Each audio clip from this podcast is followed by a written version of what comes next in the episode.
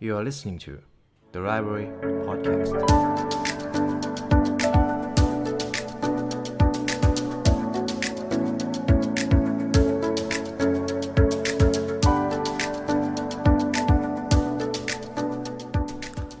สวัสดีคุณผู้ฟังกันอีกครั้งนะครับ ผมยินดีต้อนรับเข้าสู่ The Library Podcast ในช่วง 10 minute article ครับ ในวันนี้ผมนำบทความดีๆนะครับ จากการค้นหาตัวเอง ผมนำบทความนี้มาจาก medium.com In search of self five steps toward finding you จะค้นพบตัวตนของเราและเข้าใจตัวเองให้มากขึ้นได้อย่างไร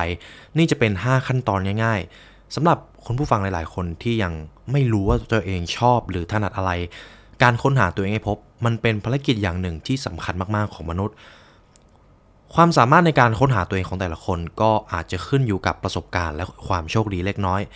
คนที่สามารถค้นพบตัวเองว่าชอบอะไรถนัดอะไร อยากที่จะทำอะไรเป็นเป้าหมายในชีวิต คนที่สามารถค้นพบคำตอบนี้ได้ตั้งแต่ยังวัยรุ่น เขาจะสามารถโฟกัสกับสิ่งที่เขาจะทำในชีวิตได้ดีมากๆ ยิ่งคุณผู้ฟังสามารถค้นพบตัวเองได้เร็วเท่าไหร่ การกระทำของเราเป้าหมายของเรามันจะยิ่งชัดเจนมากขึ้นเท่านั้นครับ เพราะในทุกๆการเดินทางในช่วงชีวิต เราแต่ละคนต่างก็จำเป็นที่จะต้องค้นหาตัวเอง บางคนก็อาจจะยังค้นหาอยู่ ในขณะที่บางคนรู้ตั้งแต่แรก ๆ เลยว่าชีวิตนี้ชอบอะไรถนัดทักษะไหน หรืออยากเป็นใครในอนาคตครับซึ่งอย่างที่ผมบอกมันทำให้การลงมือทำการตัดสินใจของเขา มีประสิทธิภาพต่อเป้าหมายคนเหล่านี้มาก ๆ และนี่เป็น 5 แนวทางจากผู้เขียนในการติดตามค้นหาตัวตน ความชอบความสนใจของเราอย่างง่าย ๆ ครับ และสิ่งเหล่านี้จะคอยช่วยเหลือพวกเราในการเดินทางบนถนนแห่งชีวิต สิ่งสำคัญที่ใครก็ตามที่เริ่มต้นการเดินทางของการรับรู้ในตัวเองจำเป็นต้องเข้าใจครับ อย่างหนึ่งเลยคือเมื่อคุณไปถึงจุดสูงสุดของการรับรู้ตัวเองแล้ว การเดินทางการลงมือทำก็ยังคงที่จะดำเนินต่อไป แต่คราวนี้การเดินทางจะไปในทางที่เป็น the greatest way ที่สุดครับ Step 1 recognize your current level of awareness ลบภาพลวงตาเดิมๆครับ เวโรนิก้าทูกาเลวาครับ นักเขียนและนักกวีชื่อดังเคยกล่าวไว้ว่า to know yourself you must first sacrifice the illusion that you already do เพื่อที่เราจะรู้จักตัวเอง ก่อนอื่นคุณต้องยอมเสียสละภาพลวงตาที่คุณมีอยู่แล้วครับคำถามต่อไปนี้ผมจะให้คุณผู้ฟังได้คิดตามอย่างลึกซึ้ง ถ้าเป็นไปได้ลองหยิบสมุดกับดินสอมาจดลงไปครับคำถามแรกครับ เป้าหมายที่คุณมีอยู่ตอนนี้ มันเป็นเป้าหมายที่คุณทำเพื่อตัวเองอยู่จริง ๆ หรือเปล่า คำถามที่ 2 ครับ คุณยืนหยัดในความเชื่อมั่นในตัวตนของคุณมากแค่ไหนคำถามที่ 3 คุณกำลังทำความฝันของใครบางคนให้สำเร็จอยู่หรือไม่ และคำถามที่ 4 ครับ คุณกล้าที่จะถูกเกลียดเพื่อแลกกับอิสรภาพของคุณหรือไม่ คุณผู้ฟังลองนึกถึงภาพลวงตาที่เราถูกหลอกมาตั้งเด็กๆครับ เราต้องเรียนเก่งได้เกรด 4 ได้อันดับต้นๆ ได้เข้ามหาวิทยาลัยดังๆ มีรถมีบ้านออมเงินฝากธนาคาร หากจะให้ผมพูดง่ายๆเลยก็คือ อย่าทำอะไรเสี่ยงๆ นี่เป็นสิ่งที่คนส่วนใหญ่มักจะสอนเรามาแบบนี้ แต่จริงๆ แล้วมันอาจจะเป็นภาพลวงตาที่เราถูกปลูกฝังมาตั้งแต่ยังเด็กๆครับ ซึ่งทุกๆ อย่างมันก็ขึ้นกับการใช้ชีวิตแล้วดูเรียบง่ายดี แต่ผมมั่นใจว่าวันสุดท้ายของชีวิต คุณจะมาบ่นกับตัวเองว่าทำไมเราถึงไม่กล้าลงมือกล้าเสี่ยงให้มากกว่านี้ แน่นอนครับ คนที่ประสบความสำเร็จระดับโลก ต่างมีสิ่งหนึ่งที่เขาพูดเหมือนกันว่า จงกล้าเสี่ยงครับ ทั้งเจฟ เบโซส อีลอนมัสก์ไซมอน ซินเนกต่างพูดเป็นเสียงเดียวกันว่า คุณต้องกล้าเสี่ยง รวมไปถึงสตีฟ จ็อบส์ด้วยครับ จงทำตามเสียงเรียกร้องของตัวเอง ความเสี่ยง ความผิดพลาด การเรียนรู้ มันจะยกระดับชีวิตคุณให้โดดเด่นเหนือกว่าใครๆครับ Step 2 understand this is a journey not a trip คุณต้องเดินทางจนกว่าจะค้นพบตัวเองครับ เพราะว่าการค้นหาตัวเองมันเป็นการเดินทาง มันไม่ใช่การท่องเที่ยว คุณผู้ฟังลองคิดถึงความแตกต่างระหว่างการเดินทางและการท่องเที่ยวดูนะครับ การเดินทางมันเปรียบเสมือนการประจนภัย ลองผิดลองถูก หลงทางบ้าง เจอสิ่งที่อยู่นอกเหนือแผนที่วางไว้บ้าง จนบางทีคุณเหนื่อยจนรู้สึกอยากจะกลับบ้าน นี่แหละครับคือการเดินทาง แต่เมื่อคุณผ่านจุดนั้นมาได้ มันอาจจะเป็นความทรงจำที่ดีที่สุดในชีวิตคุณเลยก็ได้ เปรียบเทียบกับการท่องเที่ยวครับ การท่องเที่ยวคุณจะมีโรงแรม 5 ดาวรออยู่ตั้งแต่คุณได้ทำการบุ๊กิ้งไปแล้ว คุณรู้แล้วว่าจะไปไหน ทุกอย่างดูราบรื่นและมีความสุขไปเสียหมด ผมไม่ได้บอกว่าการท่องเที่ยวไม่ดีนะครับ ไม่ใช่เลย ตรงกันข้าม มันเป็นความสุขสุดๆ และที่คุณควรรับรู้ก่อนเลยก็คือก่อนที่คุณผู้ฟังจะได้ค้นพบหรือรู้จักตัวเอง ค้นหาตัวเองให้พบ คุณต้องเป็นนักเดินทางก่อนครับ เริ่มจากการเดินทางก่อนเสมอ คุณจะเจอความเจ็บปวดจากการออกจากพื้นที่ความสบาย จะมีใครก็ตามคอยวิพากษ์วิจารณ์สิ่งที่คุณเป็นหรือสิ่งที่คุณทำแต่เมื่อไรก็ตามที่คุณค้นพบตัวเอง รู้ว่าตัวเองชอบถนัดและมีเป้าหมายอะไรในชีวิต คุณจะกลายเป็นนักท่องเที่ยวที่ทุกๆอย่าง คุณสามารถกำหนด คุณสามารถวางแผน และรับมือกับปัญหาที่จะเกิดขึ้นตรงหน้าคุณได้ หากให้ผมพูดง่าย ๆ ก็คือ ก่อนคุณที่จะเริ่มเดินทางค้นหาตัวเอง คุณจะต้องไปด้วยความไม่รู้ ไปประจนภัยไปลองผิดลองถูก ไปสำเร็จไปผิดพลาดและไปเรียนรู้ และเมื่อตัวตัวคุณเองรู้แล้วว่าคุณชอบอะไร หลังจากนั้นทุกอย่างมันจะดูง่ายขึ้น เพราะคุณรู้แล้วว่า ตัวตนของคุณจริง ๆ เป็นคนแบบไหนชอบอะไรถนัดอะไร ทุกอย่างมันจะง่ายขึ้นก็ต่อเมื่อเราได้ค้นพบตัวเองครับ Step 3 prepare for the state of unknowing ยอมรับในความไม่รู้ครับ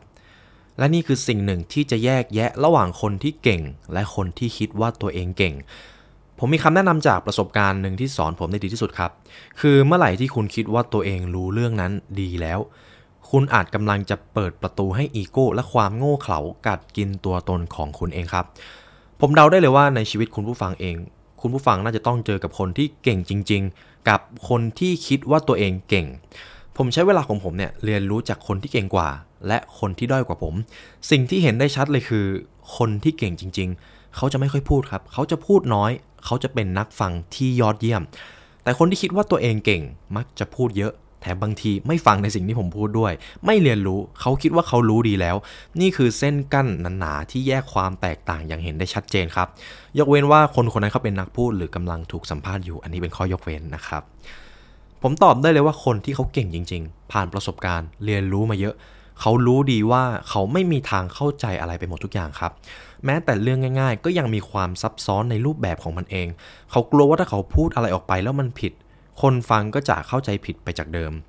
คุณผู้ฟังลองคิดถึงตอนที่คุณเรียนสมการในวิชาคณิตศาสตร์ครับตอนแรกผมเป็นคนหนึ่งที่คิดว่าวิชาสมการทำไมมันง่ายจังแค่สลับตัวเลขไปมา แล้วก็สัญลักษณ์ แต่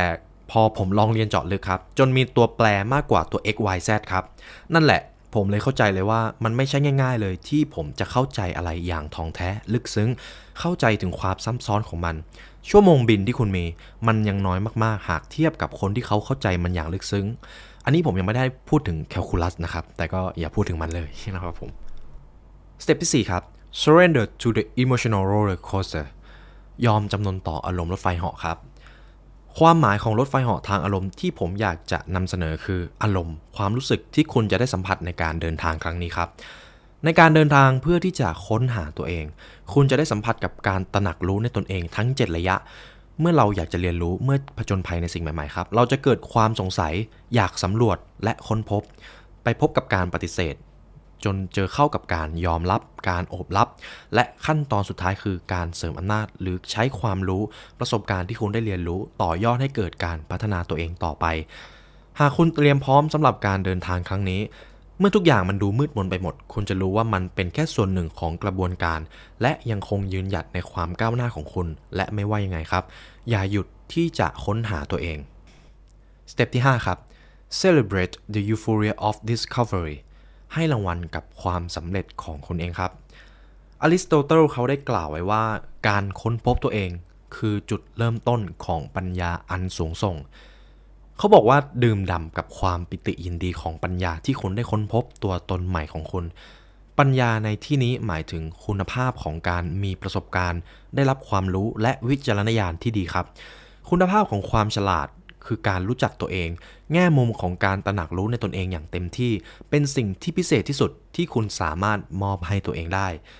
มุมมองในชีวิตทั้งหมดของคุณ คุณจะตั้งใจที่จะประสบความสำเร็จมากขึ้น ในขณะที่คุณเองก็คงยังจะพัฒนาตัวเองต่อไป คุณจะเริ่มมั่นใจในการตัดสินใจของคุณ เพราะสติปัญญาและความรับรู้ในตัวเองมากขึ้น ความรู้คือพลังและการรู้จักตัวเองทำให้มีพลังที่มหาศาล ไม่ว่ายังไง การค้นหาตัวเองมันคือสิ่งที่คุ้มค่าที่สุดที่มนุษย์คนหนึ่งจะค้นหา best version ของตัวเองครับ นี่ก็เป็นบทความหนึ่งที่ให้เรากลับมาค้นหาตัวเอง ผมเข้าใจคนที่เจอปัญหาของการไม่รู้ว่าตัวเองชอบอะไร ยังค้นหาตัวเองไม่เจอ ซึ่งผมมองว่าในเรื่องแบบนี้มันไม่ได้เกี่ยวกับอายุครับ มันเกี่ยวกับประสบการณ์ที่คุณจะได้เรียนรู้ มันอิงกับความโชคดีหน่อยๆ ถ้าคุณโชคดีคุณก็จะได้ไปทำในสิ่งที่คุณรู้ว่าคุณชอบเร็ว และคุณก็จะรู้ว่าตัวเองถนัดและชอบอะไร แต่ถ้าคุณยังหาตัวเองไม่เจอไม่เป็นไรครับ เรื่องพวกนี้เราไม่สามารถไปรีบให้เกิดกระบวนการต่างๆ ได้ เราเพียงทำได้แค่ลงมือทำในสิ่งที่เราอยากลอง อยากเรียนรู้ลองทำไปเรื่อยๆ แล้ววันหนึ่งคุณก็จะค้นพบเองว่า สิ่งไหนที่เราถนัดสิ่งไหนที่เราเกิดมาเพื่อที่จะทำสิ่งนั้นจริง ๆ ขอให้คุณผู้ฟังทุกคนค้นพบตัวเองในเร็ววันครับ และไว้เรามาเจอกันใน 10 minute article หน้า วันนี้ The Library ขอลาไปก่อนครับ สวัสดีครับ